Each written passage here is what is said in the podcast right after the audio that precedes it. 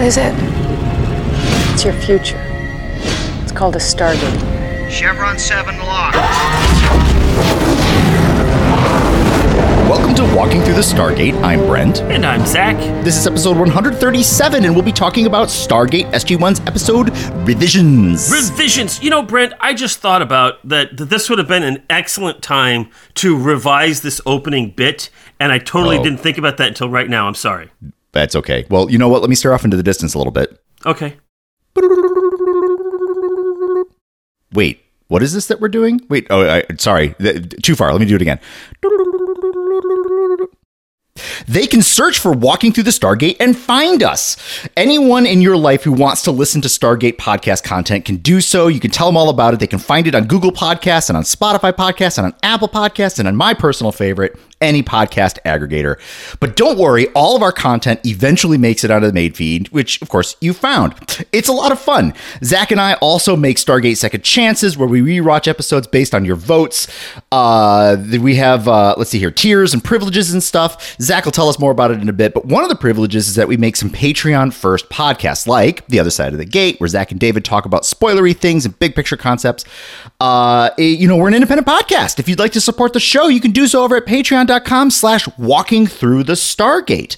So, Zach, Yes, if someone wants to let us know that I accidentally rewrote the whole thing backwards and now I got to go do the doodle doodle doodle doos again and get it straight this time, um, how how might they do that? Well, if you are confused by the revisions that we have made in this intro, you can let us know by emailing us at walkingthroughthestargate at gmail.com. You can also, of course, tell us on Twitter at Stargate Walking. And so then it's not just us that hears about this, it's the whole world that hears about this because everybody listens to Twitter. Of You can also go to Facebook and the Facebook Walking Through the Stargate Facebook page and group and all that stuff and, and have similar conversations there, which is a larger group than just on Twitter. But, uh, you know, or you can go to the website wtts.space Space. And you can look at it, but you can't actually tell us anything about it because we don't have any means of you communicating with us uh, through Not the website. really. No. However, if you go to the website, you will get the link to go to Discord, and on Yes. Discord, you can get be part of our local community, which is just the Stargate Walking Through the Stargate listeners and all that stuff. And then you can get talk about all of that stuff, and you and all of your other Walking Through Stargate listener friends can talk about how confusing this whole thing is. you know, I do feel a tiny bit bad if somebody is listening to our podcast for the first time, starting with this episode, which is not too likely, but it's possible it's possible. because Welcome, that intro made no new sense. listener. We appreciate That you made, here. made no sense. Yes, new listener, don't worry. I'll revise the intro next time. Okay. Whew. All right. Uh, and then, of course, we have the Patreon uh, on patreon.com slash walking through the Stargate. Uh, you get votes and all that stuff. We have now one of our second chances on the scheduled uh, yes, to record next Friday as we are That's sitting here right. now. Uh, David and I, he sent me a text a couple of days ago and I haven't responded. I am a bad podcast host. Bad host. bad host. I haven't you can do responded. it. I can do it. Uh, I don't need to talk to David about because we have everything we need pretty much for the next other side of the gate. We just need to find a time to sit down and record, uh, which is not an easy time at this point in time. However, we're getting there. And stuff. Step by step. So, Brent, Yes. shall we dig into this episode of revisions? Already? Is it time? It is that time. All right. Unless yes, you have let's be- something else that you need to talk about. I can't you think can. of anything. Okay. I, I, sure, this is our podcast. This is our show. I could talk about the weather. No, I don't want to. All right, I'm ready to talk about revisions. Please, let's not talk about the weather. okay. All right. We will uh, talk about revisions. Uh, Sounds good.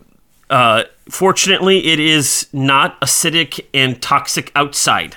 So No, that's a that's, good a good point. You know That- that's great, However, yes. and, and we do have a dome. It's called the global atmosphere. That's true. It's a very, very big dome. It's so big, it's spherical. It it it covers the entire planet. It's kind of amazing. Uh, and it is actually managed with various geothermal energy sources.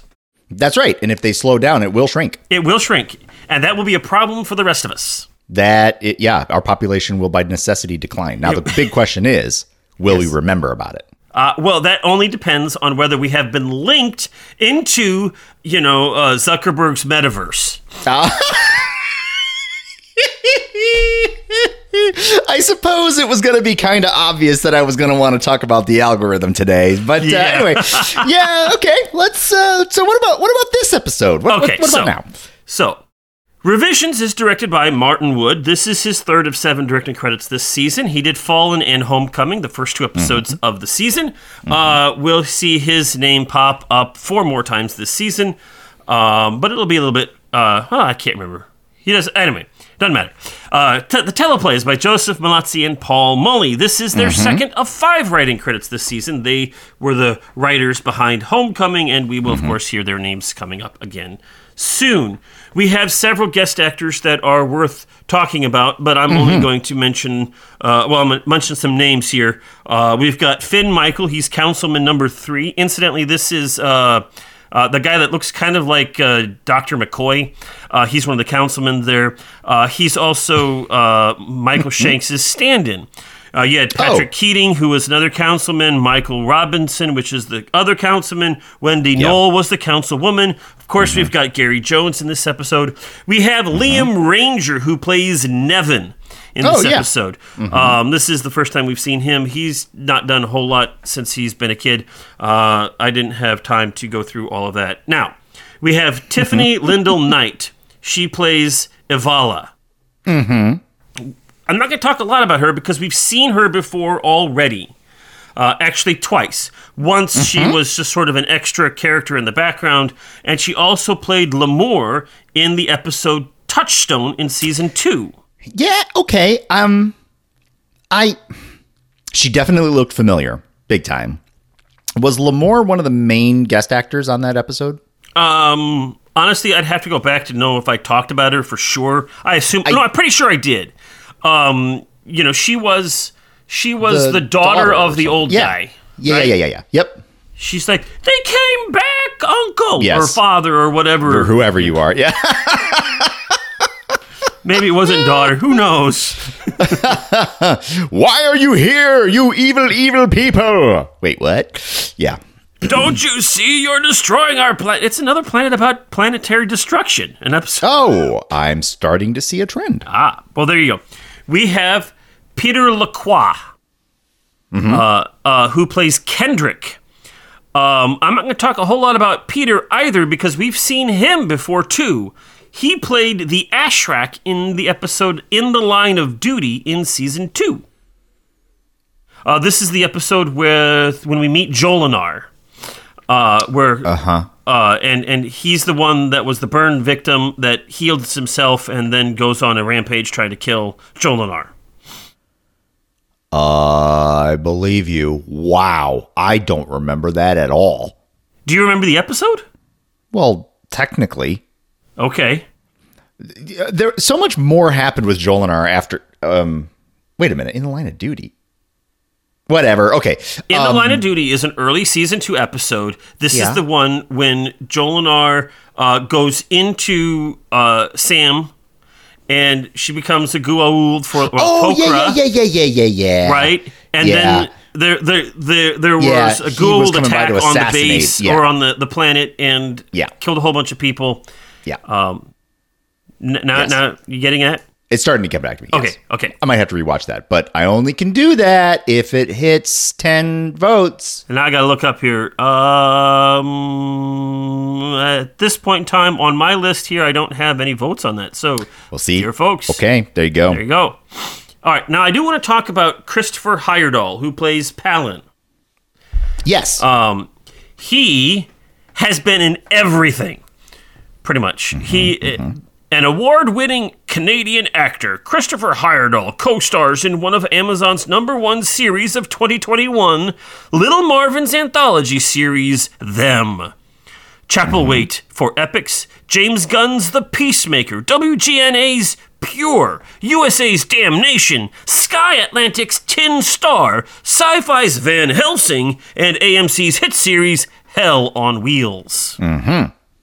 Uh, he started 2021 shooting the feature Corner Office with director Joachim uh, Back, and has appeared in the feature films Sicario, Day of the Soldado, Adopt a Highway, and co starring in Robert Boudreau's Stockholm.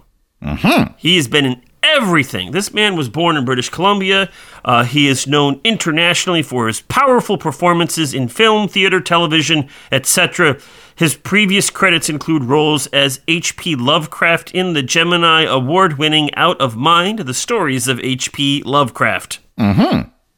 He's also fluent in French, and he's acted in several French language shows and films Interesting. Okay. Um, he has like he's got like 190,000 things on his IMDb credit. So uh, here's just a list of some of them.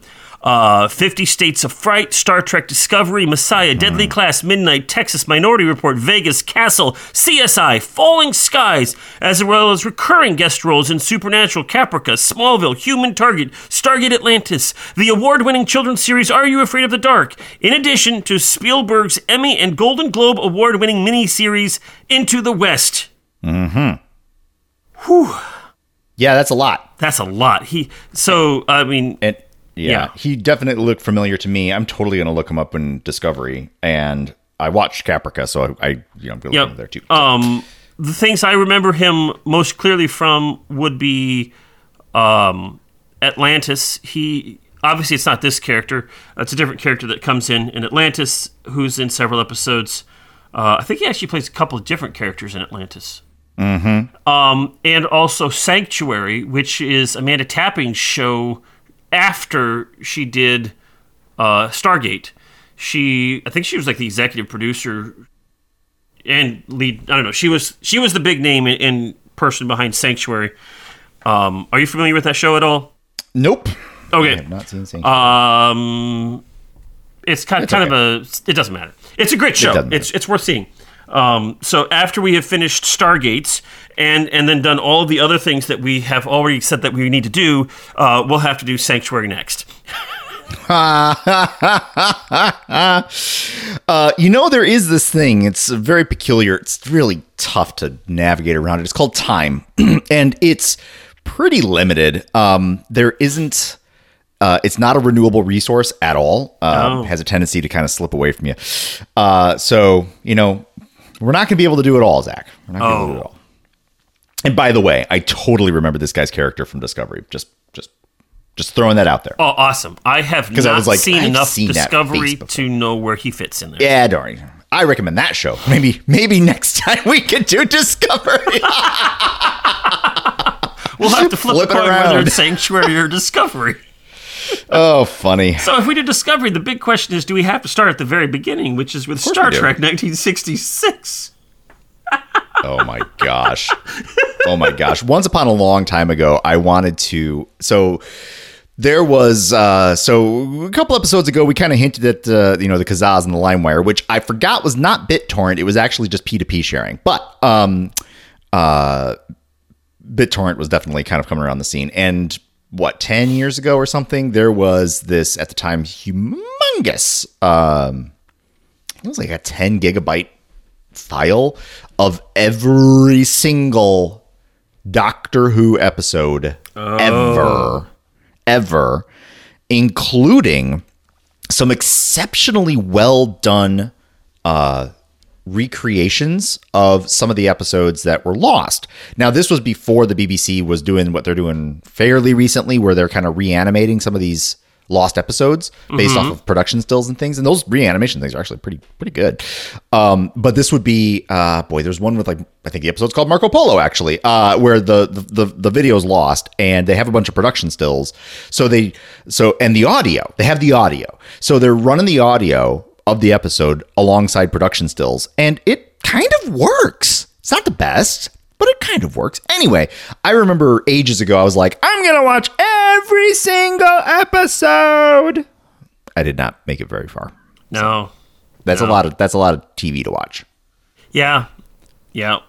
especially bad TV. Like It's not, bad that good. TV. Well, I mean, some some of it's not good, but it's just uh, the the way of TV from the 1960s and 70s is sufficiently Uh-huh. different from the 2020s that uh, the the way it's done and the way people think about it is is so radically different. It's Well, it's hard for I our t- modern brains to to process.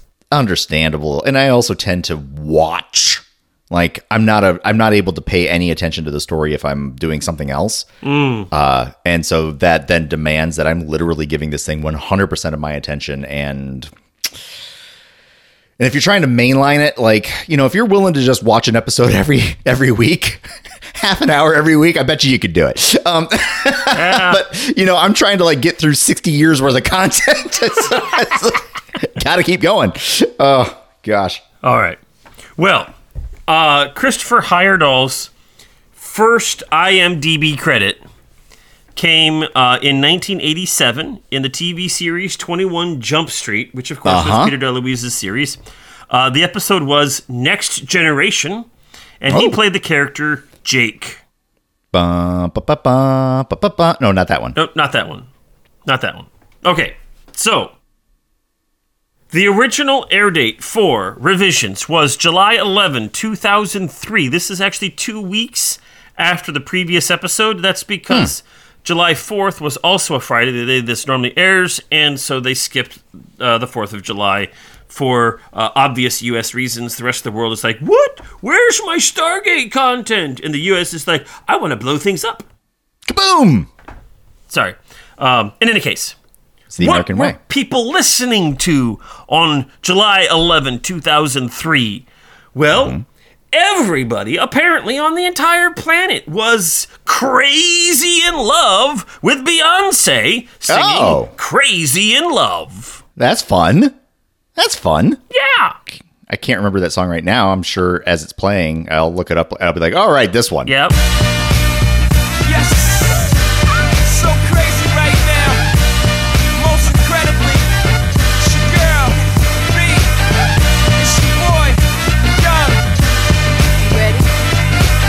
You know, um, and, and as we are crazy in love, it makes us do weird things, like watch movies about weird pirates, like the Pirates of Caribbean, The Curse of the Black Pearl.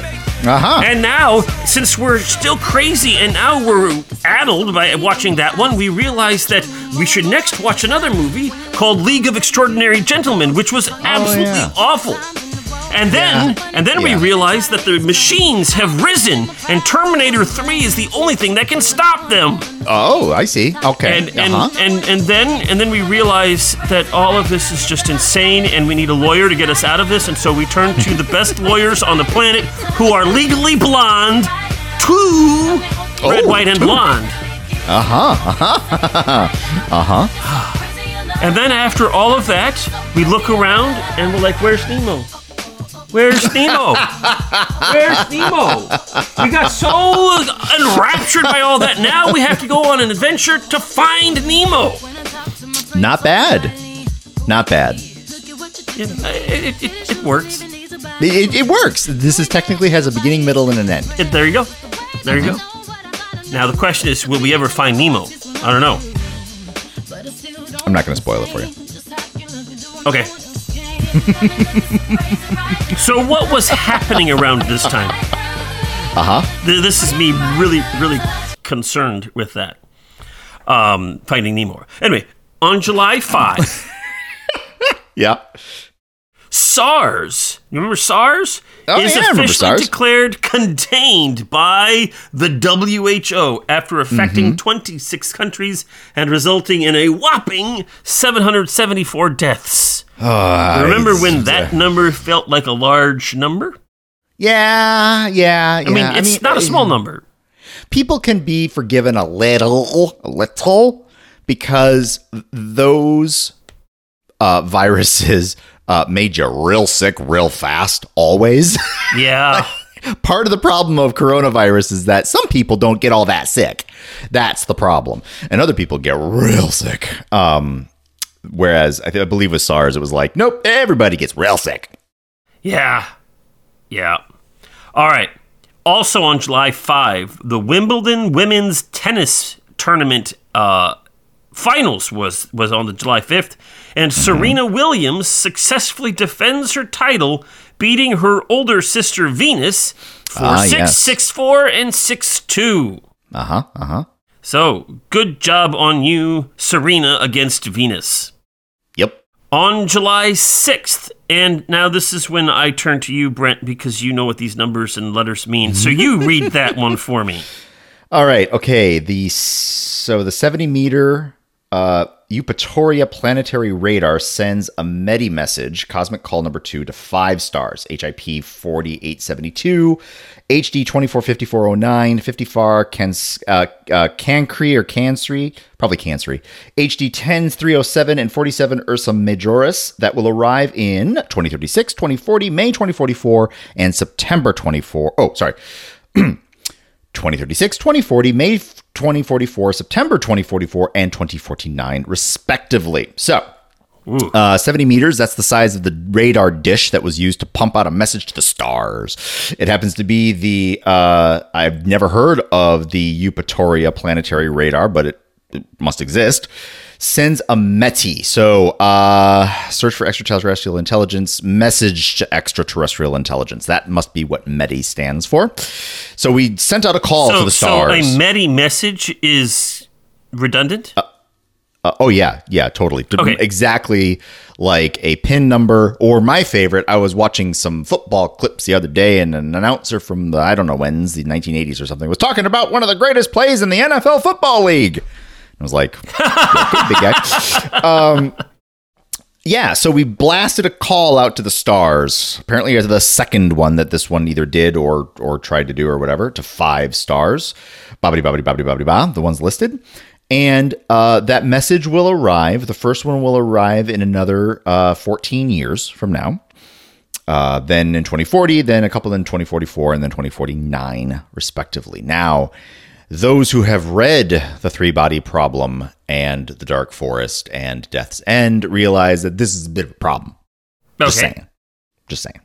But that's what that's what happened there, Zach. Okay. We, we, we pumped we pumped a radio, a radio message out and we are all like, "Hello, hi, we're here." and then you know uh, those uh, extraterrestrial intelligences listen to that and like oh my those guys are stupid we should go fix them and they come and they destroy us Uh, well, that's a version of it. Yeah. okay well i mean you know it's all about how you rewrite history I mean, in this particular case, it's going to take a little bit longer than the book I was referencing because we don't exactly have some trisolarans going on here, and they're not going to be here in like a hundred and or no, what was it, three hundred, something like I don't know, whatever. They're going to do their best, but uh, they can at least say hi back if we're willing to wait. A grand total of what is that, sixty-eight years woohoo for the earliest? Yeah. woo woo and Well, that's I mean, assuming now it's another- that they, they get our message and know exactly what it is and say hello back immediately That's precisely correct. Yes, all of those assumptions have to be true. yeah okay Mm-hmm. well anyway that was on july 6th the most likely scenario is that there's some green sludge over there and suddenly they the uh, radio waves pass through them and they continue to be green sludge Yep. Yep. Um so on July 8 I, I have no way of carrying on On July 8, the Sudan Airways Flight 39, with 116 people on board, crashes in Sudan.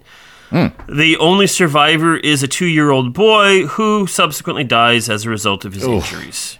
yuck Yuck. Not good.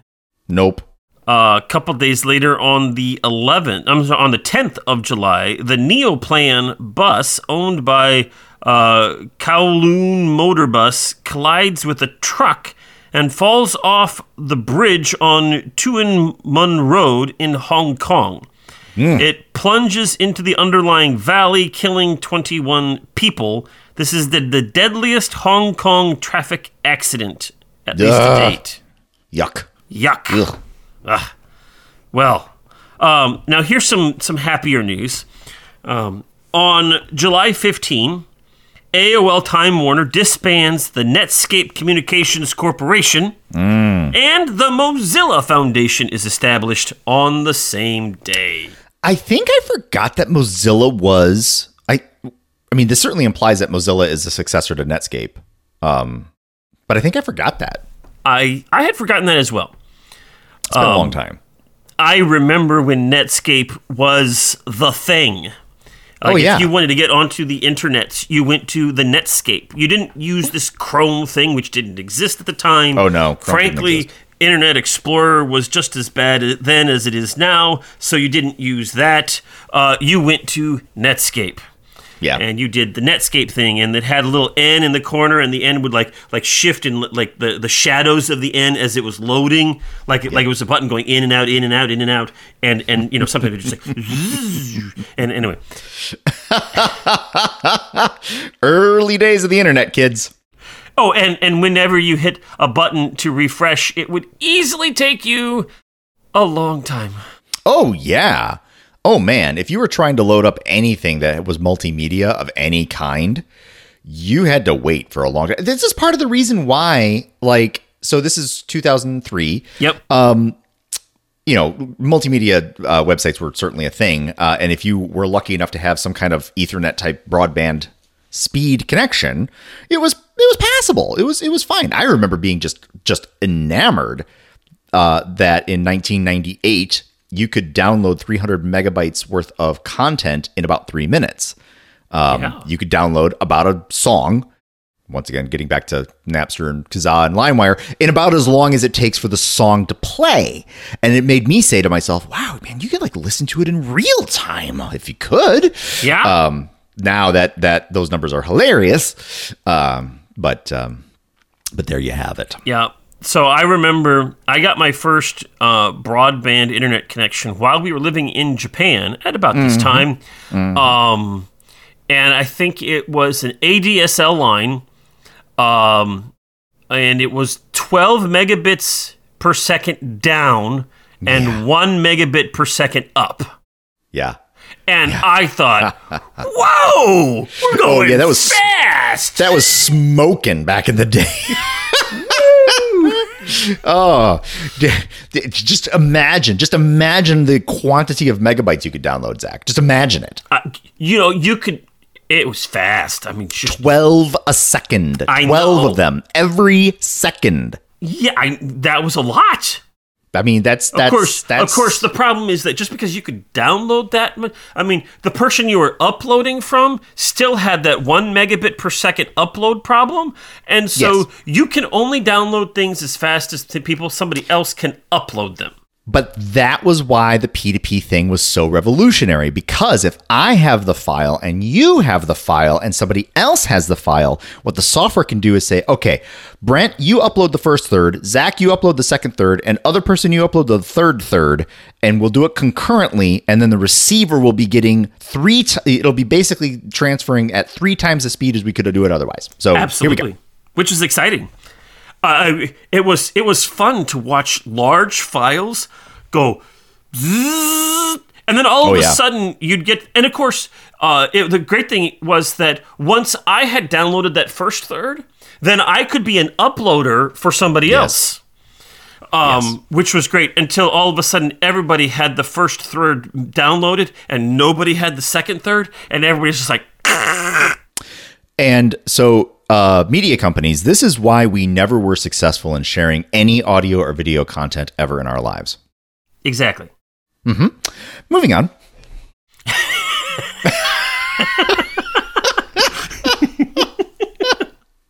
we only ever got the first third. exactly. All right. We have some trivia for this episode. Mm-hmm. Uh, the town within the dome was actually the theme park Fantasy Gardens in Richmond, British Columbia. Um, all of it, but the Dutch castle has since been torn down.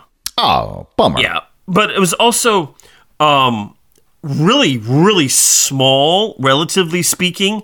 I mean, it was like uh, like four streets that were all going into a single hub, and so Oh, yeah. you know, every time they turn a corner, they just have to uh, stitch it together with something else, and then redress everything to make it look like a much bigger thing. And they had to film everything in a really wide lens to make it look bigger than it was.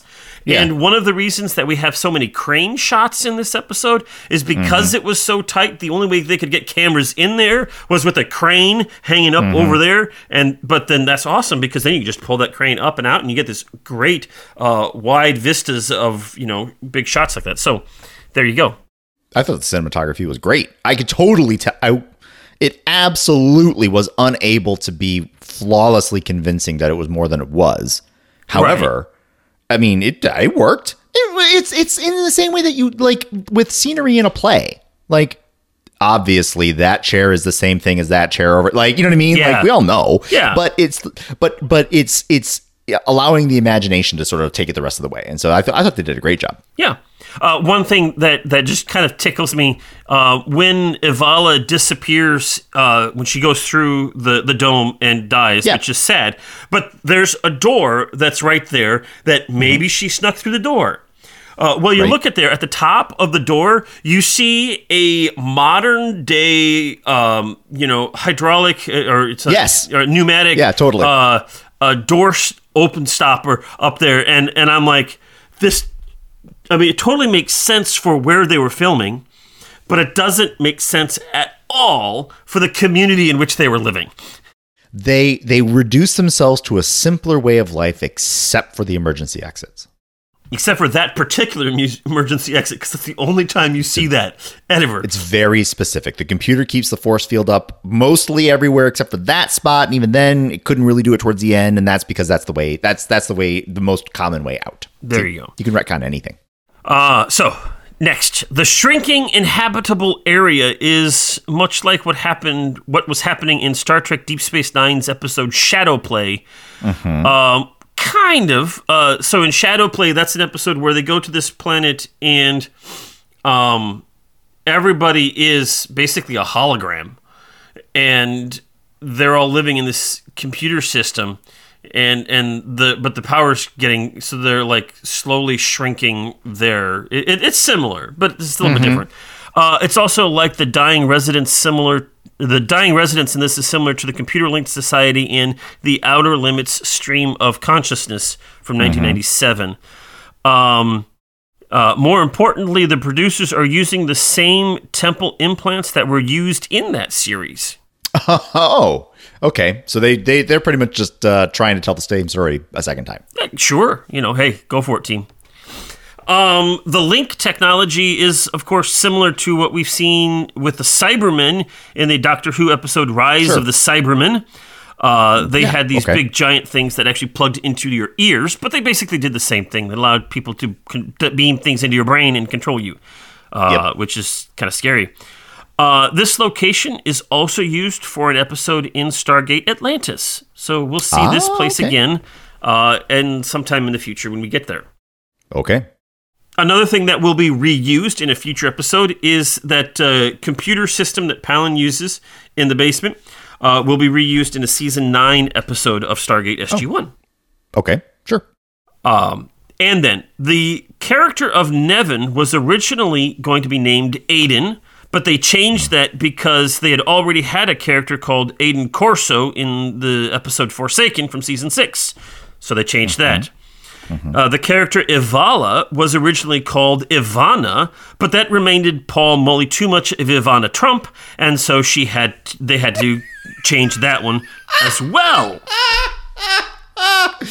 Oh, Paul! If only you knew. Oh, if oh, only but- you knew. But also, Pallan's character was originally Parlin, but they just Oh, didn't like the way that sounded, so they changed it to Pallan. Uh huh. That's all good. There That's you go. funny. So you got Aiden and uh, Ivana, Ivana, not Ivana, Ivana, Yep. and Parlin. But they all get changed. They all got they all got changed around. They- we don't like the way this sounds. Don't like the mouthfeel. So, uh, this episode, the title in other languages, Oh yes. the Russians call this revisions. Okay. The Italians, the Spanish, the Czech all call it revisions. Uh huh. Uh, the French call it the network. And Okay. I apparently deleted whatever the Germans were. So, Oh, I can tell you what the Germans called it. what did the Germans call it? They called it "We've got no power captain. We got no power, Captain. Uh, That's apparently that's like a Mandela memory. Ah, Do you know about Mandela yes, memories? yes, yes, yes. Um, Yeah, uh, Scotty never he said- died, but he didn't die. Correct. Uh, Scotty never says, "We've got no power captain." Yeah. Well, also the, the phrase "beam me up, Scotty" is never used. Yeah, beam me up, Scotty's never used also either. um it, it's it's uh, uh well anyway anyway i found it The German title for this episode is Die Macht des Sprech- Sprechers, Oh, okay. which is either the power of memory or perhaps the power of the link. Oh. I mean, not too much on the nose, but almost on the nose. Almost, a, it's, it's on the nose adjacent. It's on it's on the cheek. It's on the eyeball. It's on the temple. It's on the temple. yeah. The temple. Okay, it's all coming around. It's all we're all here. Yep.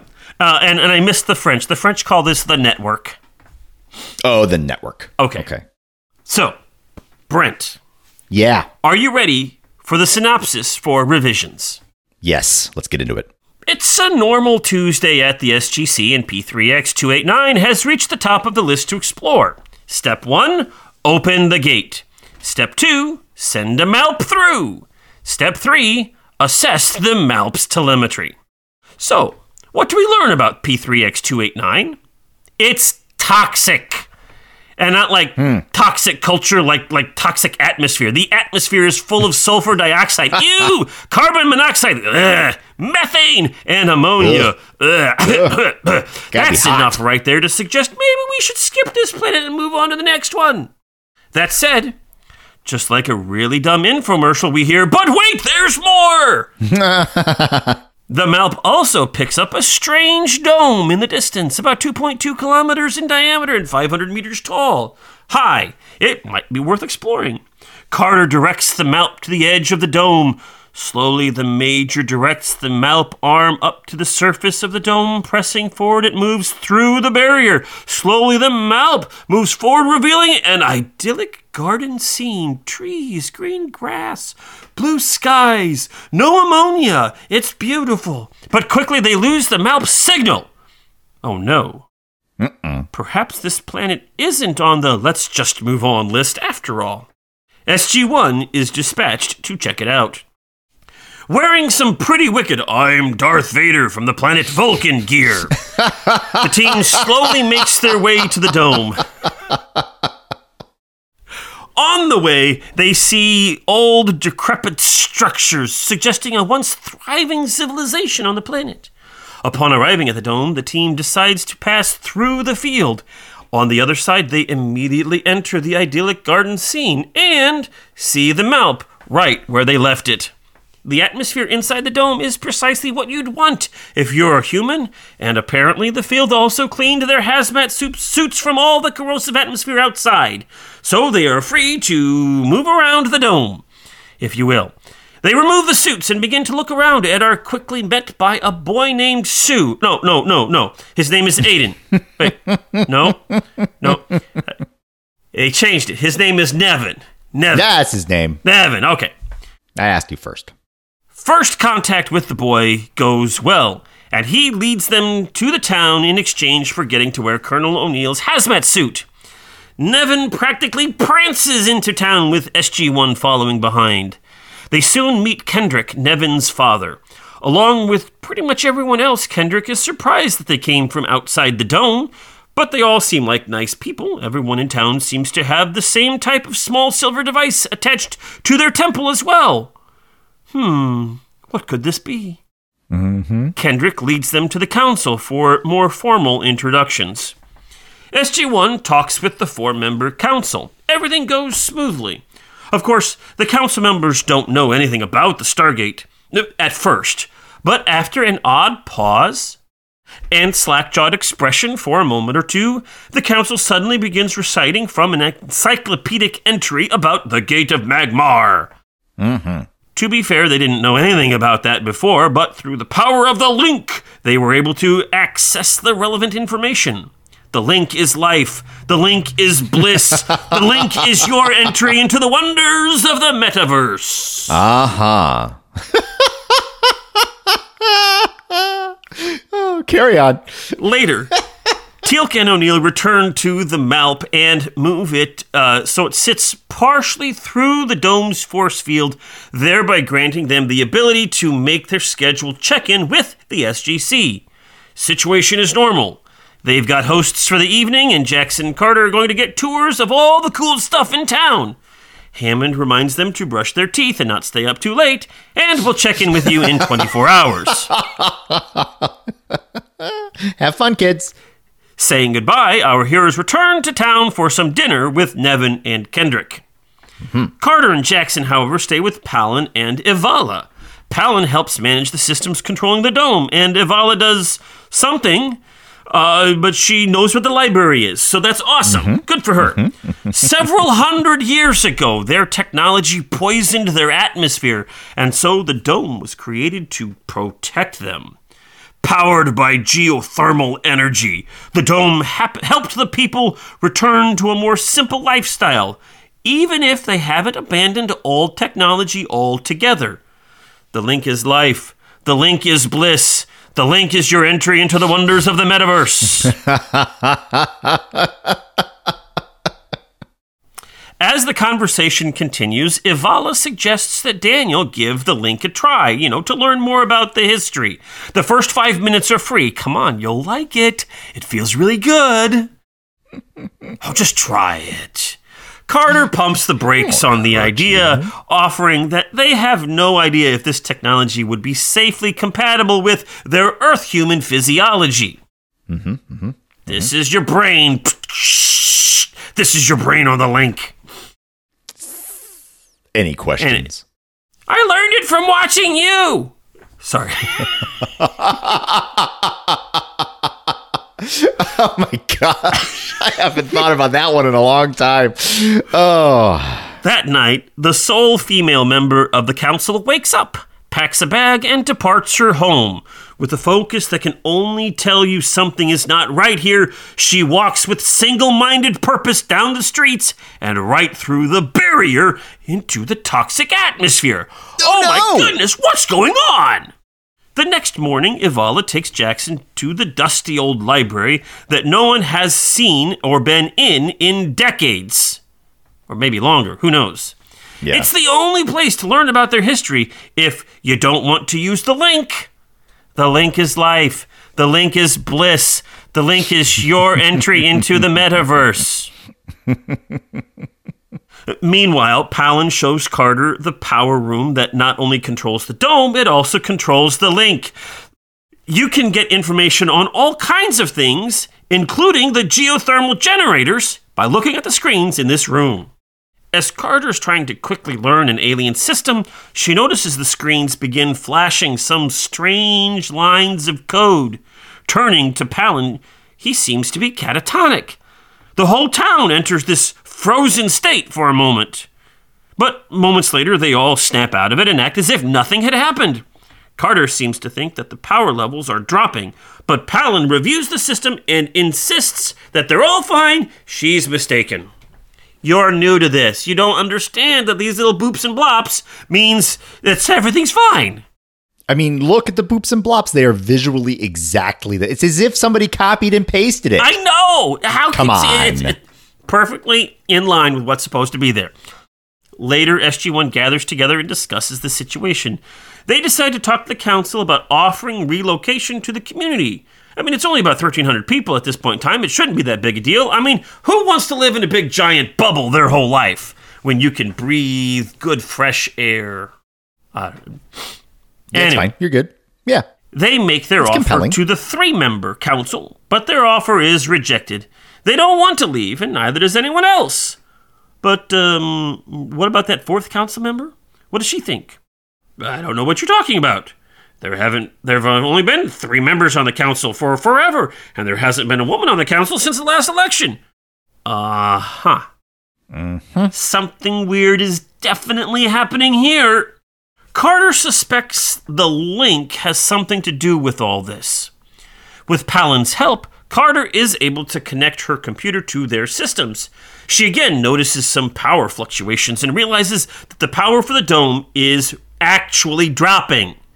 And if it drops too much, it will fail, killing everyone inside. Oh no! Oh, no. But Pallan still doesn't believe her. He examines the numbers and believes that they are precisely where they should be, precisely where the link tells them they should be. Uh huh. Meanwhile, Teal'c and O'Neill encounter Kendrick on their way to the Malp to check in with the SGC. Kendrick tells them that he and his son want to be relocated. He wants his son to grow up in a place that has real blue skies, not computer generated blue skies. We don't want those computer generated blue skies. We want the real thing. O'Neill agrees to let them come. However, they receive quite the shock when they get to where the MALP was supposed to be and it has disappeared. Uh oh. Something hinky is definitely going on here. Back with Carter and Pallan, Carter is trying to figure things out, and suddenly Pallan goes catatonic. Again! Carter notices that the machine code begins scrolling across all the displays. Meanwhile, Jackson witnesses Ivala stand up and walk out of the library without a word. He follows her. Down the street she goes until she turns around the corner and disappears. When Jackson gets there, did she go through this locked door? Or did she walk through the barrier? Oh no! No. Their suspicions are confirmed. The link is somehow controlling the people and preventing them from seeing a drop in power. The team has a plan. Convince the brainwashed townspeople that they're actively being brainwashed by a computer system that is actively brainwashing them. Currently, like in real time, brainwashing Yep. them. I'm sure this will go over splendidly Oh yeah. Flawless. flawless, perfectly, no problems. They'll be like, oh, well, if you say so, then sure. You know, I've been feeling a little brainwashed lately. you know, now I understand. I get it now. Okay. Jackson goes back to the library to find physical evidence that the link is providing inaccurate information. Carter goes to the computers and tries to figure more stuff out and talk with Pallan. O'Neill and Teal'c decide to get their hazmat suits and head back to the gate to check in with Hammond. On their way to Kendrick's home, they run into Nevin, who tells them that they are going the wrong direction to get to their house. Confused by what is going on, the two follow the boy to a house that they most definitely did not stay in the night before. But Nevin insists that it's their house and the hazmat suits are there just where they left them. Hmm. Meeting Kendrick, they tell him that they have to go talk to Hammond, but they won't leave the planet without him. But Kendrick is confused. He has no desire to leave the dome, and Nevin wants to grow up to be a gardener just like his dad. Yeah, something is definitely wrong here. O'Neill tells Kendrick they need to get rid of those linked devices, that they're messing with his brain. You know, this is your brain, kids. This is your brain on the link. But Kendrick is aghast. Removing the link would mean instant death. Oh boy, this just moved from bad to worse. Not pressing the situation, the two SG1 members gear up and head out. Outside the dome, they notice a couple of things. One, the MALP didn't disappear, it was exactly where they left it. But the dome, for some reason, has shrunk. Uh oh. Number two, they discover human remains eaten by the corrosive atmosphere. And along with those remains, they discover the silver devices that connect the people to the link. Oh no! Oh, yes. Carter tries to convince Pallan once again that the power levels are dropping and that the link has is updating every time it does to make everybody believe that the power levels are constant. She needs his help to warn everyone to leave the dome before it is too late. Pallan resists her persuasions. She mentions his wife Ivala, but Pallan insists that he's never been married before. Who is this Ivala? Who is she? Daniel thanks the lawyers and grabs some papers and heads to the computer room. The documents prove that when the dome was first built, the population was over a hundred thousand people. That's a far cry from the current 1,300 people living in the dome today. They are starting to get through to Pallan, but he's struggling to believe and process it all. Carefully, Carter invites the man to trust her as she reaches up and removes his link device. but he doesn't die. he reali- realizes that they have been right this whole time, and he begins to work to help them solve the problem. The problem gets worse. The link Oh, no. updates, and now the townspeople believe that O'Neill and Teal'c are sick and need to be connected to the link to get well. They creepily corner the two men. You must put on the link. These are for you. Don't make me shoot you. Carter, can you please do something fast so I don't have to shoot the townspeople who are really nice but are trying to kill me?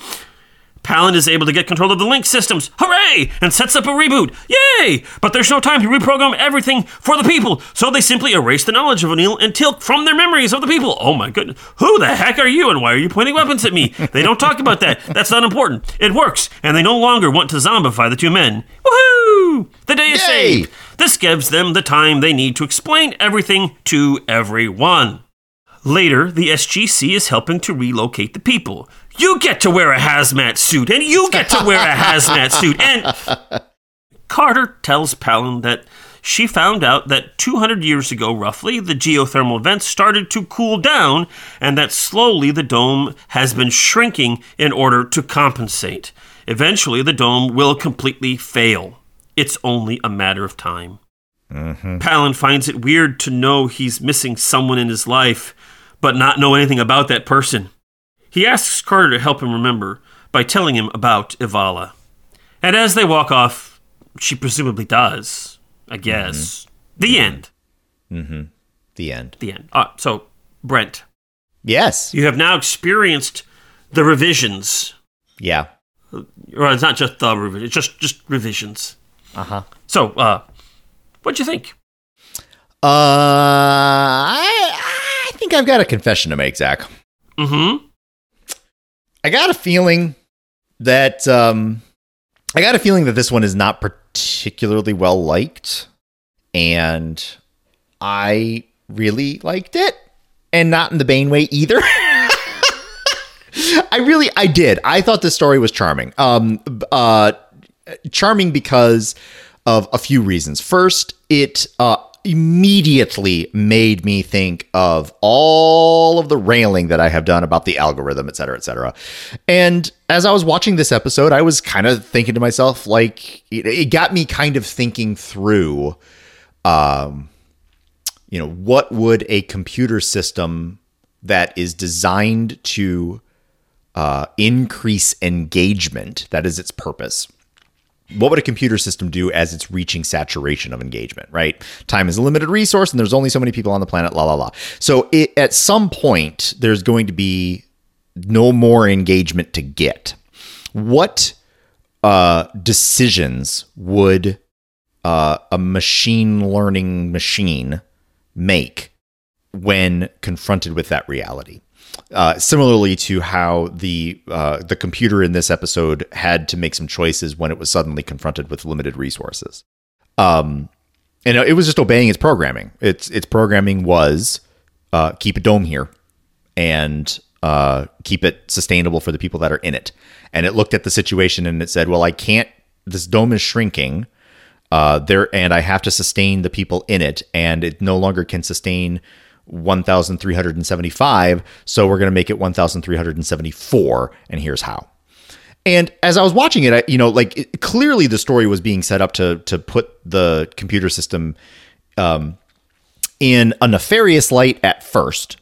Uh, no, I'm sorry.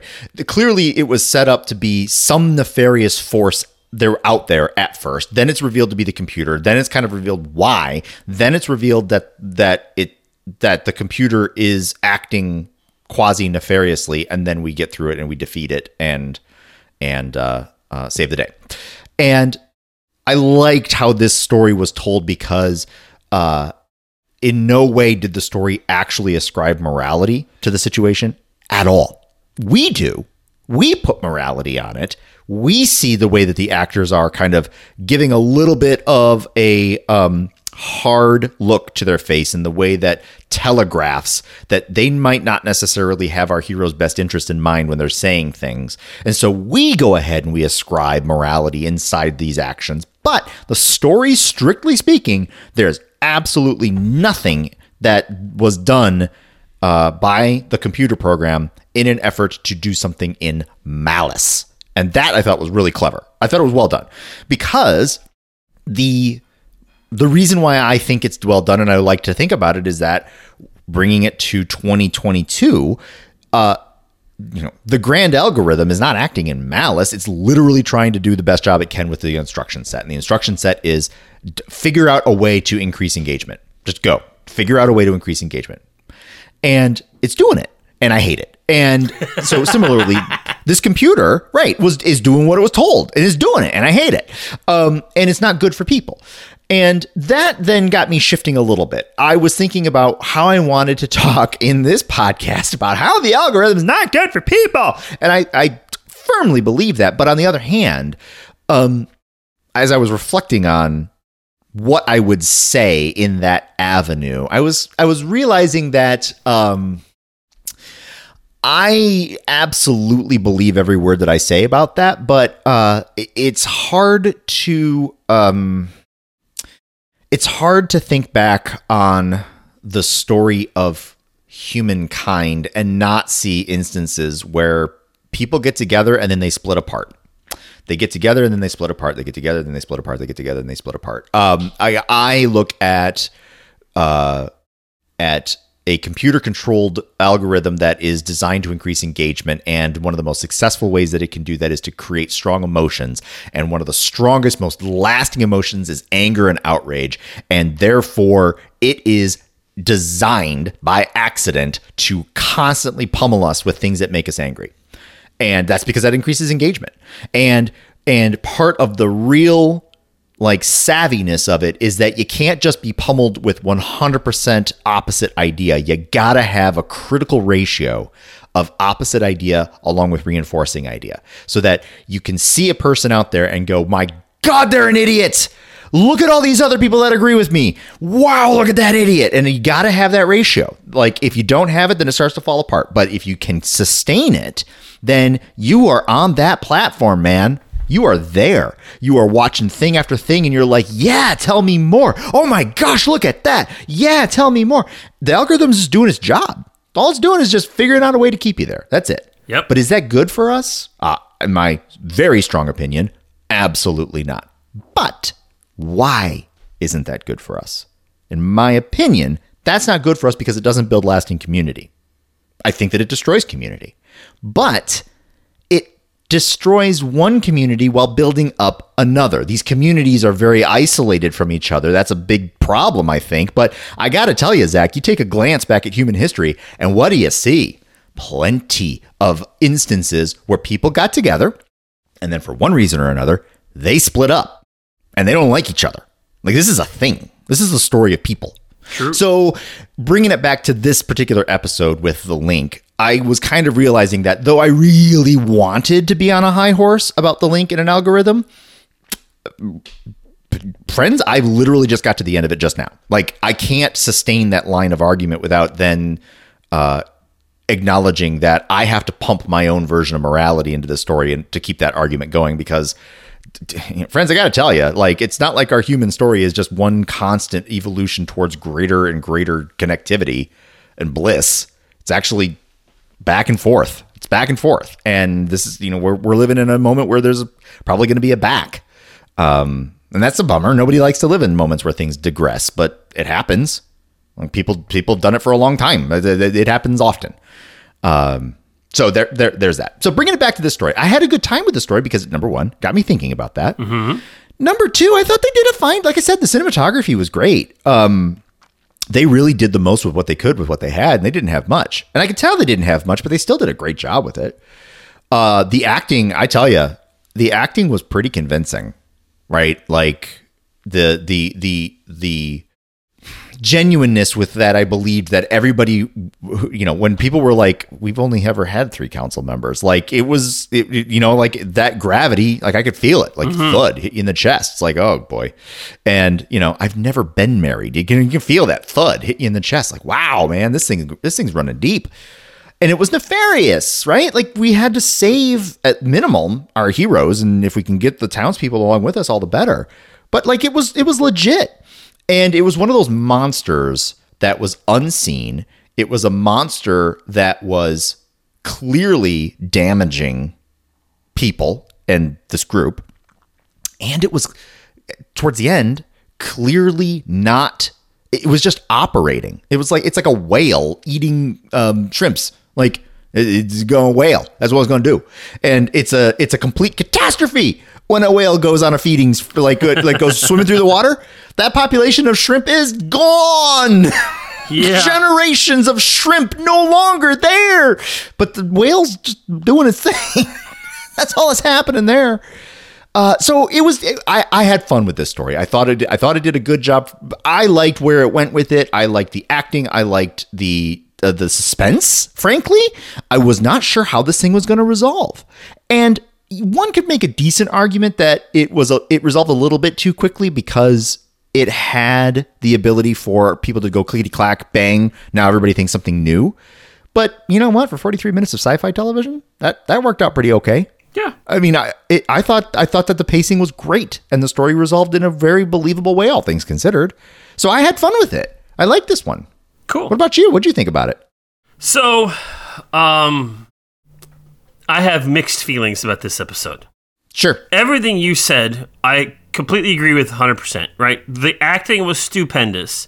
Uh, the story was strong. It, it's a good um, uh, bubble episode, if you will, right? Yeah. It just, uh, spoiler, this episode has nothing to do with anything else ever again.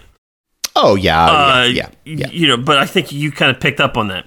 Um, Sure. You know, th- this was an episode that kind of harkens back to the original, um, the the original seasons of SG One, where they go to a planet and there's something, there's people there, and they're like, "Oh, you're a new culture. Who are you? What are you about?" Yeah. and all of this stuff, Yeah. and they deal with it. And then when they're all done, they they leave and says, "Ah, well, it's glad to meet you. Have a great day." Um, you know, I mean, it, it, it's that kind of basic formula. This is also your quintessential uh, sci-fi story, right?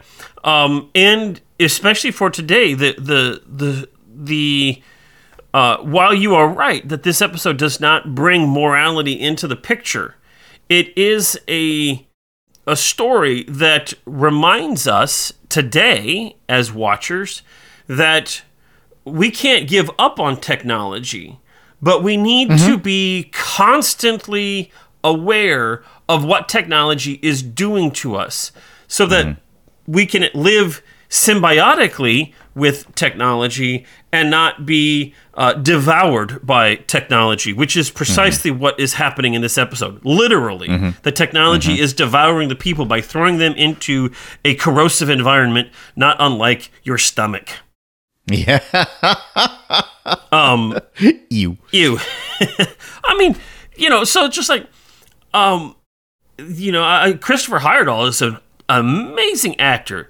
Uh, You know, he's just got this this quiet voice that just kind of sits here about like this, and and he's just this friendly, gentle guy who invites you in, and and yet.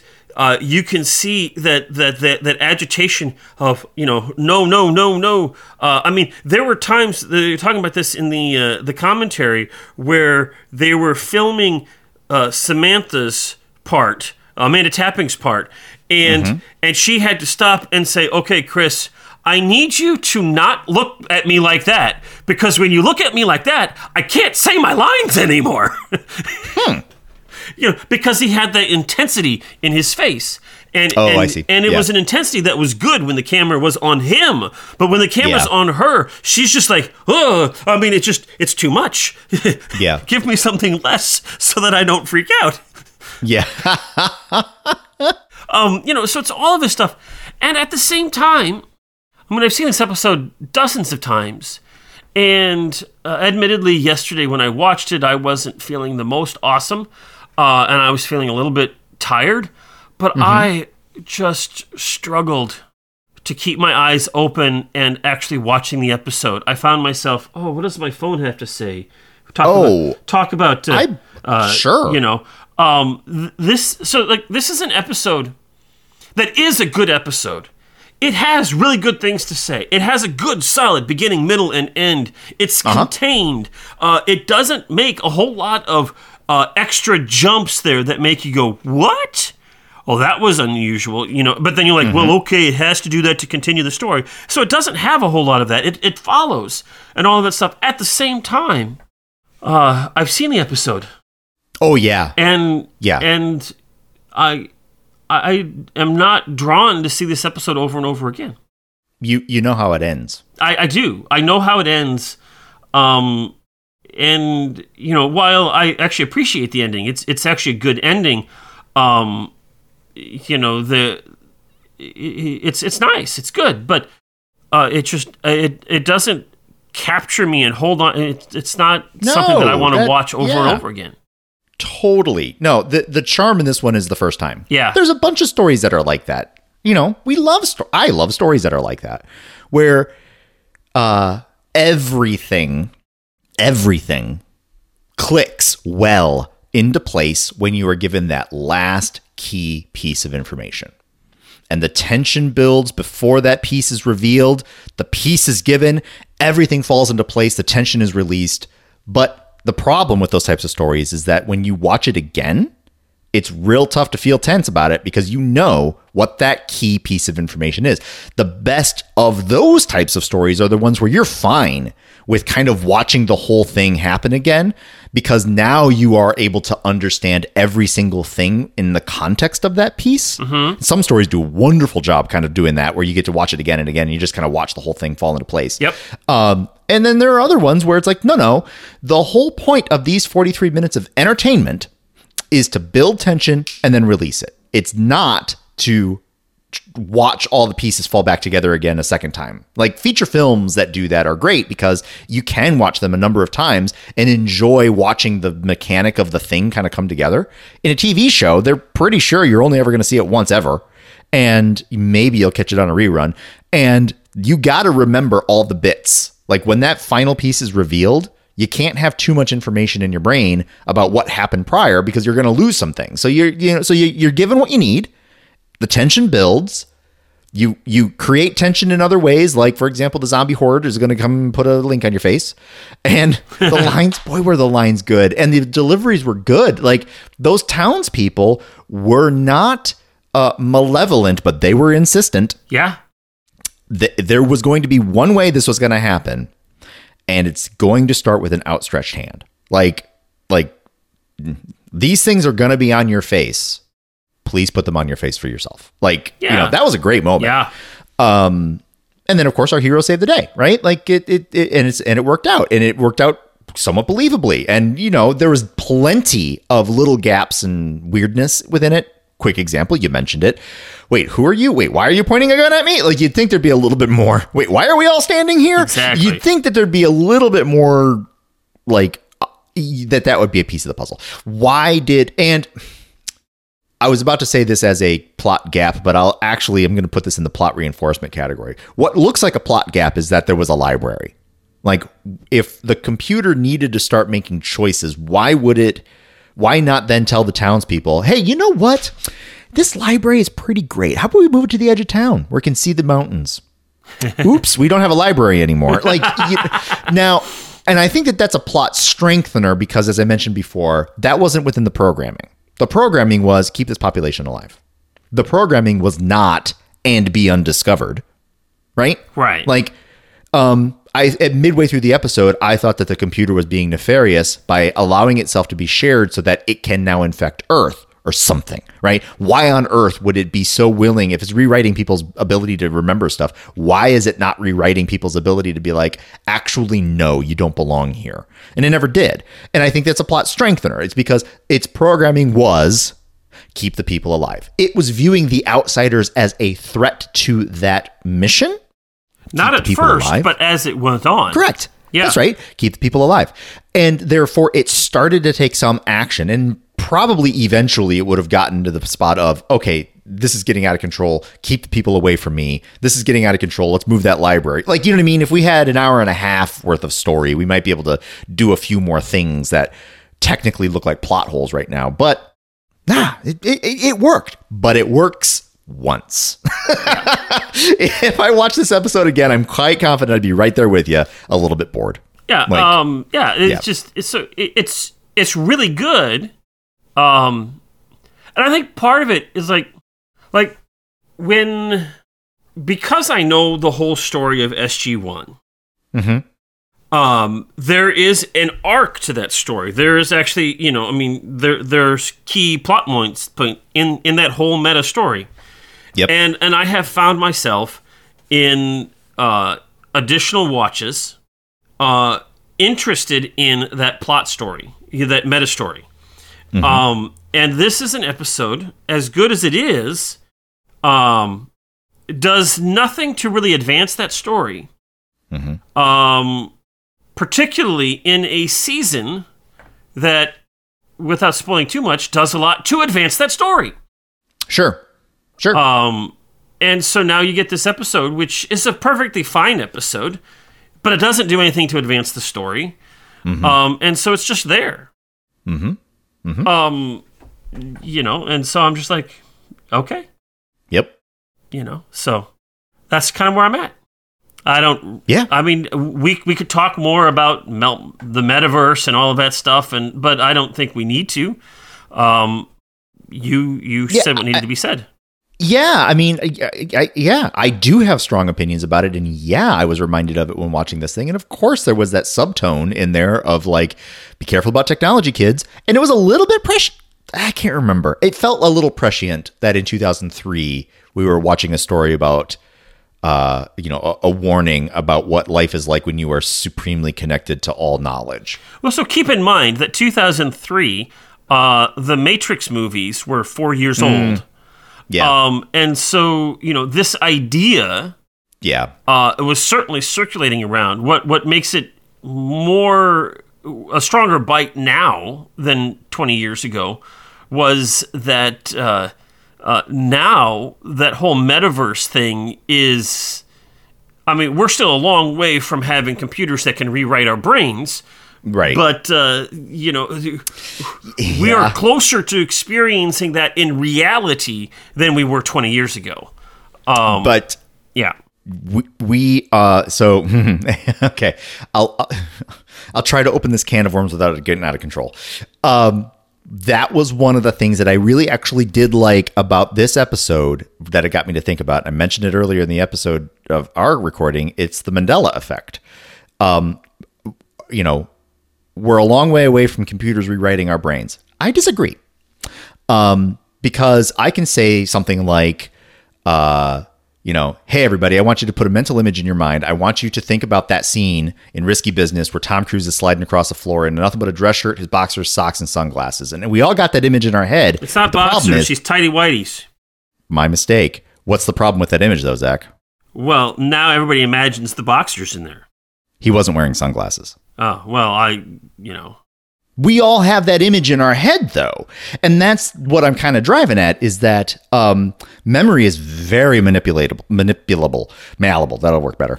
Um, yeah m- memory is memory is not rock solid at all. And it is heavily dictated by the recounting of events. And if we are listening to a recounting of events that has one line of story versus another line of story, we're going to remember it differently.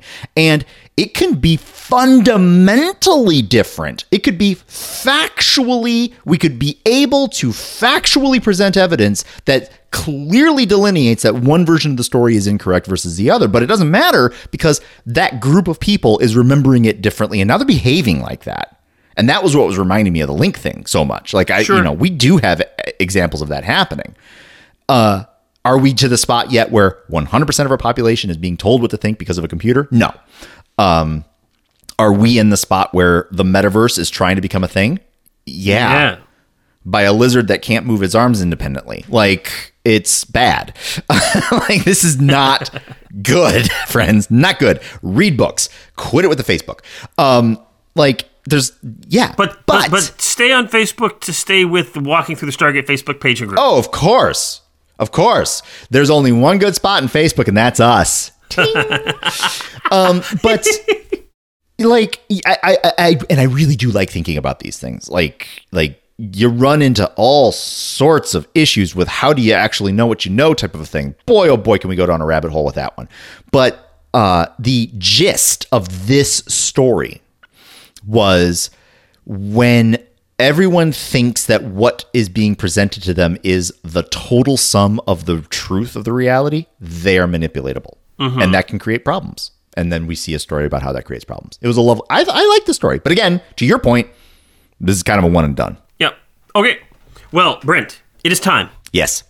How many chevrons are you then going to give revisions after watching it the one time? I I'm gonna give it a six. I was debating between a five and a six because it's not really rewatchable.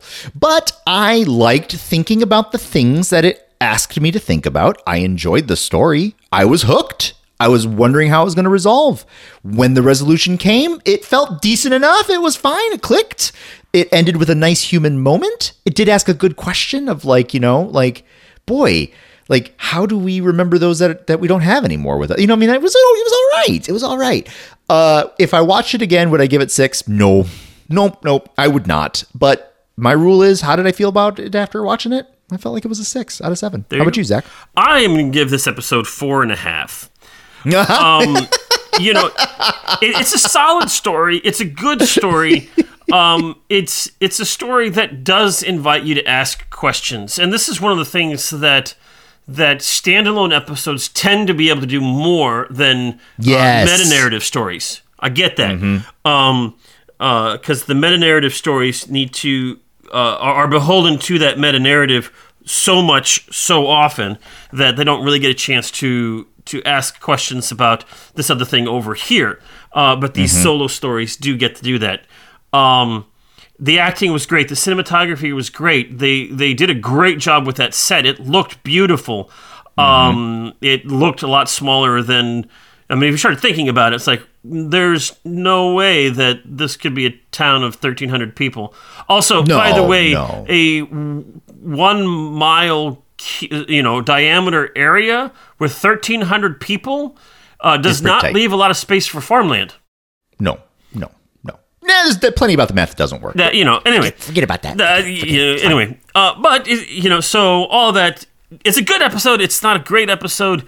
Uh, it's solid, um, but I've watched it so many times that uh, the only thing I'm watching it for is the the story of the the philosophical question, and I can think about that without having to watch the episode to think about it. Yep. So four and a half. there you go. All right. Uh, I've got something on the Twitters. Okay. Hit us up. It's uh, it's Kevin. Hi, Kevin. Hi, Kevin. Kevin Kevin is reliably the only one who's doing it. It's fine. It's fine. As I mentioned, if I if I could if I could stop doing this part of that, I'd be fine with it. But uh, but we got Kevin here. Hi, Kevin. He says, "Hi, Brent. Hi, Zach. Hi, Hmm. Kevin. I can't think of much to say about this episode. Insert something clever and witty here. I predict a total of ooh. He predicts a total of nine chevrons total. Ooh. Pretty close. And off to Facebook I go. Well, I'll explain why I predict 10 chevrons total. this is nothing more than an 11 chevron episode. He keeps revising things. Oh, that is awesome. Uh-huh. that is fantastic. I see what you did there, Kevin. Yeah. Okay. So for for your sake, Brent, um, Yeah. as I was doing the things yesterday, as David tells us to do, uh, I was writing on Facebook. I'm like, um, and I put insert a joke about revising your life to be something better, but not really better. Um, comments and predictions Uh-huh. are solicited below. So I was like, I can't think of anything. You think of something. Oh, I basically made the same joke on Twitter. However, I decided to go with puns. Ah, all right. Could I was trying to think of something clever to say, but I just could. I kept trying. I just couldn't come up with it. I had to it coming up with. Kept changing my mind. That was the joke. I kept changing Yeah. my mind. Okay, so uh, our our first uh, prediction here is from Chris. Hi, Chris. Chris says, "Hi Zach, hi Brent. You know what I realized? These predictions are a lot easier when I was able to just listen to your analysis first and then, then yell my predictions at my phone.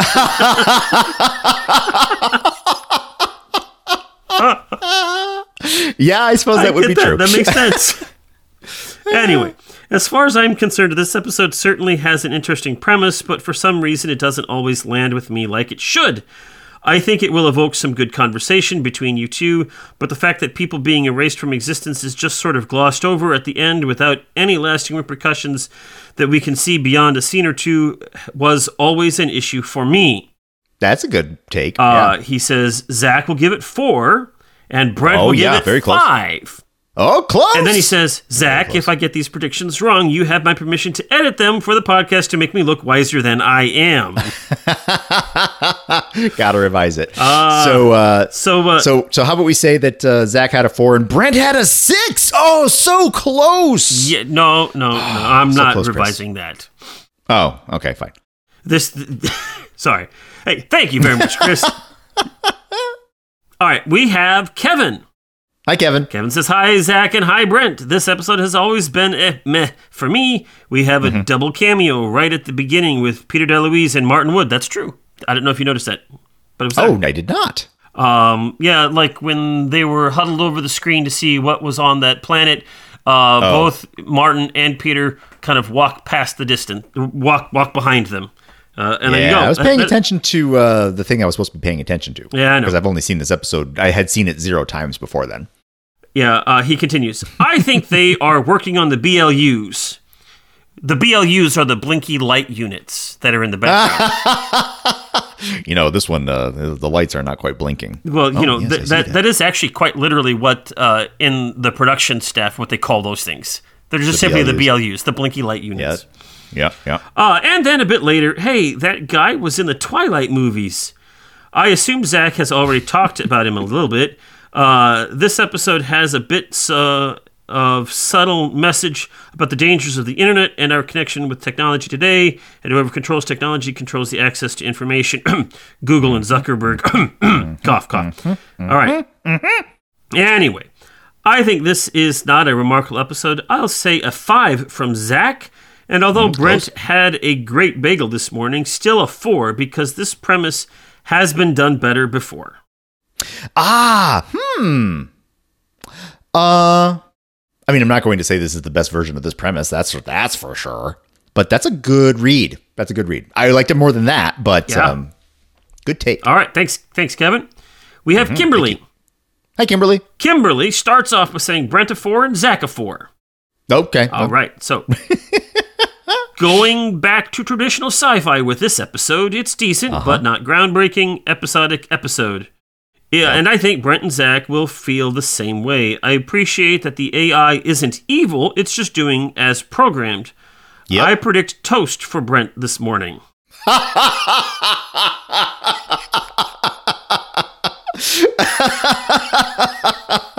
For what it's worth, dear listener, I had an everything bagel with butter and a little bit of garlic salt sprinkled on the top. Mm, mm, mm, my. mm. And I had coffee and orange juice.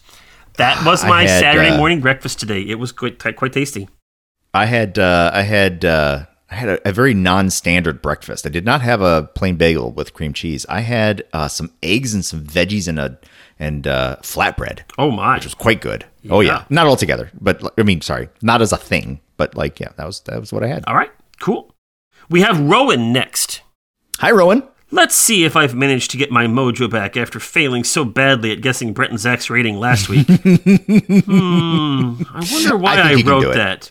As far as I can recall, I did a great job of guessing last week's ratings. No evidence to the contrary exists. Scratches link interface. Who are Brent and Zach? Wait a minute. Y'all should start your own podcast. Oh boy. oh, that's lovely. Oh, funny. All right. This may only be a Planet of the Week episode with a classic sci fi trope at its heart, but the writing, acting, story beats, and set design are all on point. 100% agree. Mm-hmm. Brett and Zach will both give it a 6 for the quality of the production and for the discussion it raises. Very close. Very close. You Got know, right I. I was tempted to go all the way up to a 5, but I felt a, a, a 5 was too high for my lack of excitement about this episode when I watched it. but if I had gone down to a All four or less, then that was getting too close to a bad episode, and it's not a bad episode. Not a bad episode. So it's right on the cusp, It's just doing kind of where my four and a half is. At least for today. Four and a half may be different next week. We don't know. Uh-huh. Anyway, uh, Rowan continues. Uh, this episode has been rated 7.9 on IMDb, which is a 4.5 on my IMDb to Chevron Look conversion scale, putting it Zach. in the top half of Stargate episodes overall. You're just like everybody else. I am just like everybody else. There you go. Yay, at least for this. All right. We have Sean. Hi, Sean. Sean says, I enjoyed seeing Christopher Heyerdahl and Amanda Tapping on screen together in Sanctuary, and obviously this was well before that, but was fun. I enjoyed the concept of this standalone episode and gets a six from me, five from Brent, and a five and a half from Zach. Close. Close. Granted, we went in the other directions, but yeah. You know, Brent went higher and I went lower by one That's right. step each. Yep. Kevin right. Mm-hmm. responds Sanctuary was a great series, and don't forget about Ryan Robbins, who was in past and present for SG1 and is later in a few episodes of Atlantis as well. Mhm. So there you go. There are connections to Sanctuary as well. Um, we those are all of our. Well, let me gotta, gotta double check here. Got to go to the other place. That's all of it on that part of Facebook, but because Facebook is Facebook, we got to go to the other part of Facebook. Um, I Just in think case. that in its new algorithm of, of doing things, that it it, Oh. it is, um, so now I can automatically post to the Facebook page and the group at the same time. And before Uh-huh. I had to post it to the group to the page and then share it with the group, and it was Yeah. confusing to people. And I think now that they fixed that, and I can do that now, um, we it's all more likely to stay. Uh, Oh. Absolutely, because that's the reduction of a barrier that lets you keep engaged. Exactly. Uh huh. Uh huh. All right. We start our predictions with uh, Lydia Ann. Hi, Lydia Ann. Um, Lydia Ann says, Greetings, Zach and Brent. First, the German word used for memory in the episode title, Speicher, refers to a stored data in a computer, and it does not refer to human memory. Oh, that's fun. That's fun. That's cool. so it's the power. It's the power of the computer memory. um, what was it? I think I so. gotta pull Yeah, I'm scrolling myself. scroll the Scroll. the power of computer memory. Yeah, that's fun. That's yeah, fun. that's cool. Which which now it makes it more sense that it would be memory or the power of the link. That makes Mm-hmm. sense. That's cool. Thanks for that, Lydia Ann. Uh, revisions. An episode in which a declining society's interactive, ever present cultural repository of all knowledge gaslights the population to believe that the current state of things is fine and has always been that way. At the same time, individual women are gaslit out of existence and all re- resident records of their presence erased from collective memory, and the internet would totally have gotten away with it if it weren't for that meddling SG team. I mean, the link. The link would have gotten away with it. Oh yeah, yeah, yeah, yeah. So- why did why why why the two female characters? Uh, anyway, carrying on. Uh, yeah. So uh, I, I I noticed that, especially this time around, um, and I'm like, uh, um, I mean, the way that it the story was written, it had to be Ivala and not Pallan because Pallan was the computer guy and Val, Ivala wasn't. If you had to go, I mean, you would have had to switch those roles, which totally would have been doable. Yep. Could have done that. Just Um, saying. and you could have had councilman number one walk off into the distance, and it was still would have worked. Yep. Yep. Um, We haven't had a man on the council in since the last election. yeah.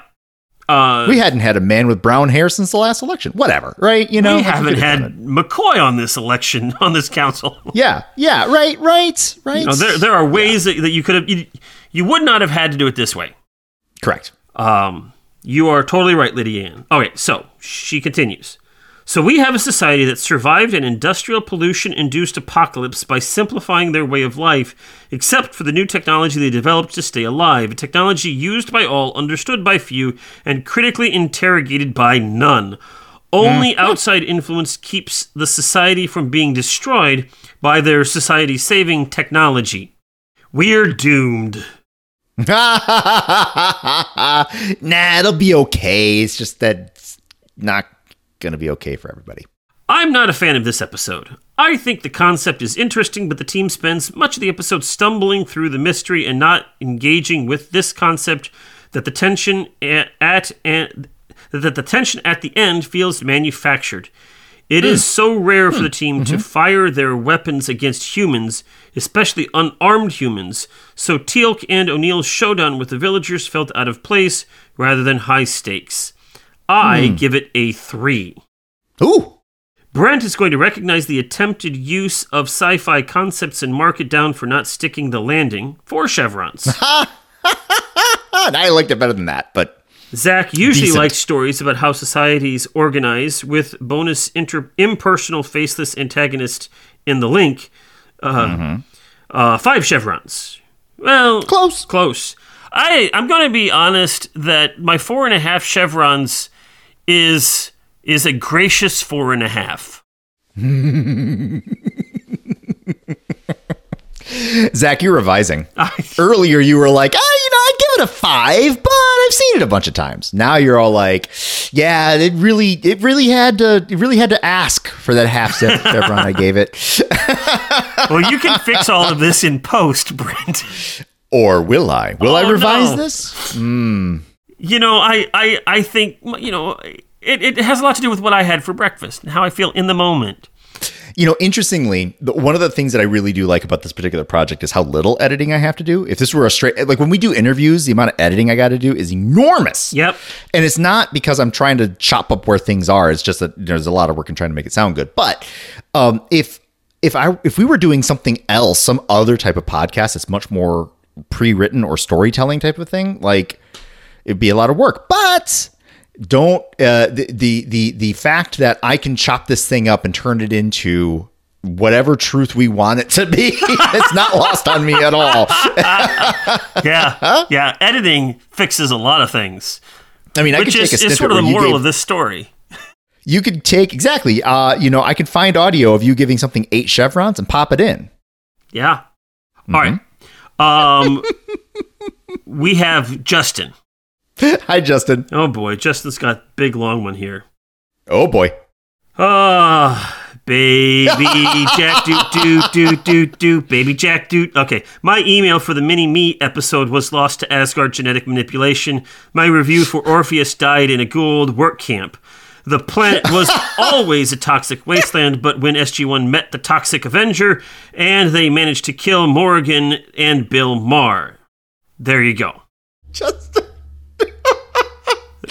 you know, Justin does take heavy advantage of the rule that we said that if at least one person gets the reference, then it's okay. He does. He Uh, does. He is banking on the fact that the listenership is wide and variegated and is able to keep up with him because somebody got that. I'm confident of it. I'm. Justin continues. Uh-huh. Justin, you me, we gonna have words. well, he gave you words. He did give me words, and I have to try to say. th- So, like, here's the challenge. Most people have a clear beginning, middle, and end. So, as I'm reading it for the first time, I kind of have a sense of where they're go- what they are, where they're going, and all Oh, that stuff. that's- and that's and Justin, you successfully go in seven thousand different directions. But bringing them all together. Sometimes. Often. It's just that most of the time there's at least three or four references that I don't get, and therefore when we get to the end, I'm like, wait, what? Yep. All right. We have to continue. Justin Yes. says the planet was never a toxic wasteland, just a cabal of lawyers creating Bill Maher's technological paradise with a benevolent electronic overlord that loves Chekhov's MALP maneuver though through its barrier. It is too Yeah, bad that they on. didn't brief Ernest P. Worrell on the number of planets that Jack has been to before this one, because his camera work talking to Hammond had the right balance of ham and cheese. Yeah, At least I- he yep, was yep, great with yep. the kid. By the way, totally off the subject here. Um, the Martin Wood told the kid who played Nevin, "I want you to play this deadpan." And in the most deadpan way, the kid looks at him and says, "What does that mean?" oh, you got me, kid. Oh, you got me. Well, oh, course, you The kid really didn't know. He was young enough. Yes. He didn't know what deadpan was. yeah, exactly like that. All right, continuing. I don't know why you were confused by my review and prediction. I have not strayed from the plot nor mentioned anyone outside of the cast. I'm sorry, Brent. I need to check the computer that had the screen 30 degrees away from the glow ink sticker keyboard. Yep, Justin got our chevron completely right. Congratulations, my friend. Ah! Oh oh boy. Oh boy. Although I'm going to skip down a few pages now due to time, Justin concludes. Oh, for crying out Pages? loud, Justin. Did he like literally write a, a white paper? Is there is there like is there is this like a is this like a five page essay? No, no, but he literally wrote. Although I'm going to skip down a few pages now due to time.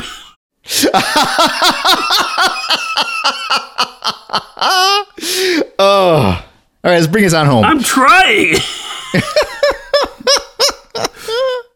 the mystery that I have masterfully and completely analyzed above is the reason that I have rated the episode the way I did above. Despite O'Neill's awkwardness, at least he didn't shoot anyone. Although, watch yourself, per the trope, this email ends with a bang. Uh huh. Thank you, Justin. See, I don't have the advantage of seeing the words. I have no idea where he is on the page. Uh, he's we're done. That was it. That was it. That was the bang. Well, no, he he he did end it with uh, uh, Anton Chekhov, Do Svidania Anton Chekhov, and so there you go. I uh, there we go. There we go. Did he even give a chevron rating? No, well he did. Of course he did. It was in that spot that I skipped over. Oh, I see. Oh boy, I'm so confused. Sort of like the sort. I must have. Yeah, I would go refer back to what he said earlier. I'm not confused at all. Let me just get a new memory. All right. Good job, Justin. Oh, that's so good. David says, Hi, David. My very first email to you and my very first Chevron encoding bias buffer.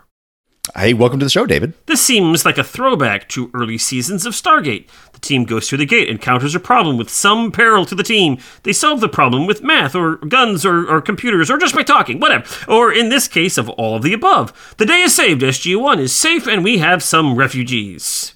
Yay! Yay! Yeah, whatever, nothing really wrong with that. It's just a been there, done that, got the t shirt episode. It's filler, that's all, and SG1 is wearing their ultra premium plot armor. This episode could have been in any season and it would have been fine.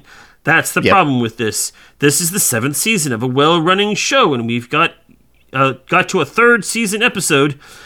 It's like the Flash is That's running fair. super fast to save the day and then trips over something. Did the Flash learn anything? Maybe. Did SG1? Maybe that computers are bad. Maybe there's some deep meaning in the story that the link representing your mother always believing what she read on Facebook because you can't put it on the internet if it's not true, right? If so, then the writers could see into the future and were telling us about fake news all long before Facebook and the algorithm was a thing. Yeah. Zach will give this four and a half chevrons because at Whoa. the villain, uh, because the villain was something unique. Yeah. Brent, because the algorithm is wrong and should not be killing people, is going to give it four chevrons. Oh! So close. Uh, well, I mean, a little off for me because I did enjoy the the, the conversation that the episode was giving me inside my own head. But still, excellent analysis. Indeed. Um. So those are are our predictions. Thank you. Thank you, everybody. That was fantastic.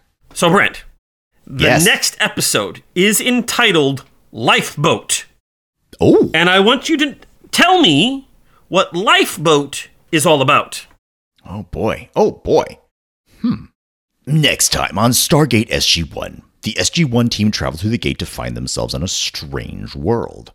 The gate happens to be enclosed in some kind of room, much to very similarly to other planets that they have been on. This time, though, it just seems a bit different. Uh, there seems to be a mechanical and electronic humming. They appear to be in some kind of containment. Is it inside a building, or mm, they're not quite sure.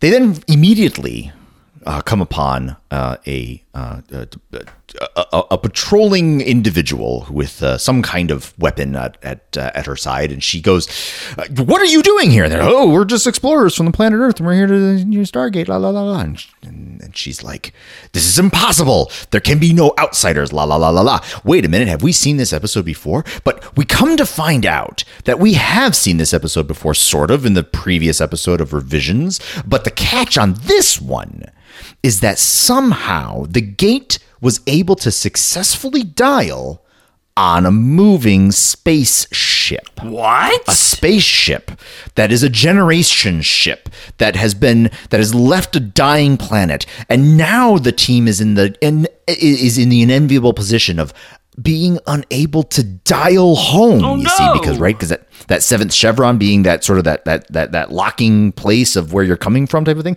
the coordinate system doesn't make any sense at all how on earth is the team going to get back are they going to be stuck on this generation ship for the rest of their lives this this this lifeboat ish.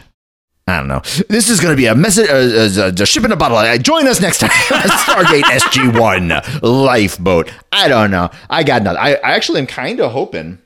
I'm kind of hoping that this is a ship in a bottle uh, episode. L- Revisions was a ship in a bottle episode. I like ship in bottle episodes when they're done well, but uh, I actually have no idea. Well, um, without giving anything away, shall we watch the promo that David so kindly made for us? Yes, All right. yes. Let's watch it. I am hitting play now. Next time on Stargate SG 1 There's a ship. It is a ship. An accident on an alien spacecraft there is an accident. Oh dear. Oh. leaves Daniel Jackson profoundly affected. What's your name? Keenan. So, Oh, he only surfaced for a moment, but it was definitely Daniel. At least we know he's still in there. There is simply no way to separate them or send the consciousness to any other than its corresponding body unless. Why have you come back? You've done something to one of our people. Is he here with you? He is not. You were just talking to him. Where is he? Could these same water molecules ever be returned to this glass just as they were before? No more, no less, in precisely the same configuration. It's all next time on Stargate SG-1. Okay. 1. realize who you are talking to! I don't give a damn! You don't belong in that man's body, and I intend to take it back. nice. Yeah.